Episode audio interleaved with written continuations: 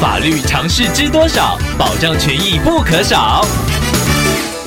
欢迎收听《法律知多少》时间，我们请到台湾瑞银法律事务所律师郑瑞伦来为您解答法律上的疑惑。各位听众朋友，大家好，我是郑瑞伦律师。郑律师您好，听众朋友爱德华透过官网留言板想要请问您，他从小父母离异，由妈妈独自抚养到成年，一直以来都没有跟父亲联系，直到前些日子，父亲因为心肌梗塞，医院经由社福机构联系到听众，希望接手后续的相关照护责任，想要请问郑律师，就法律层面而言，面对从小没有交集的亲人，需要负担多少比例的照顾责任呢？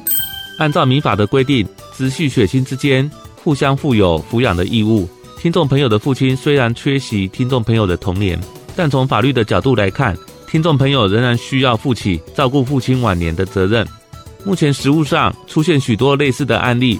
早年抛家弃子，离家的父母老了以后，反过来要求子女来抚养，甚至向法院起诉请求子女负担抚养费。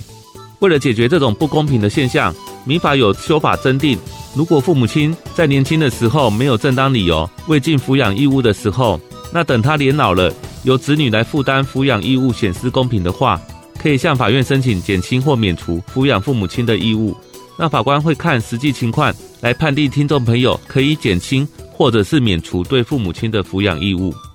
另外，有一种特别的情况就是，独居的老人被社福机构安置以后，社福机构找到老人的子女。而要求子女负担安置的费用，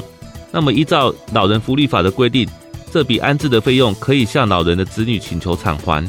而且就现行法规而言，老人福利法并没有像民法一样有减免抚养义务的规定，那这部分会造成相当大的社会问题，有不少社会人士提议必须要修法解决。律师在这边建议听众朋友，不管社福机构有没有主动来追讨这笔款项。还是先申请法院裁定减免对父亲的抚养义务，这样对于听众朋友以后会比较有保障。以上希望律师的回答可以帮助到听众朋友，谢谢。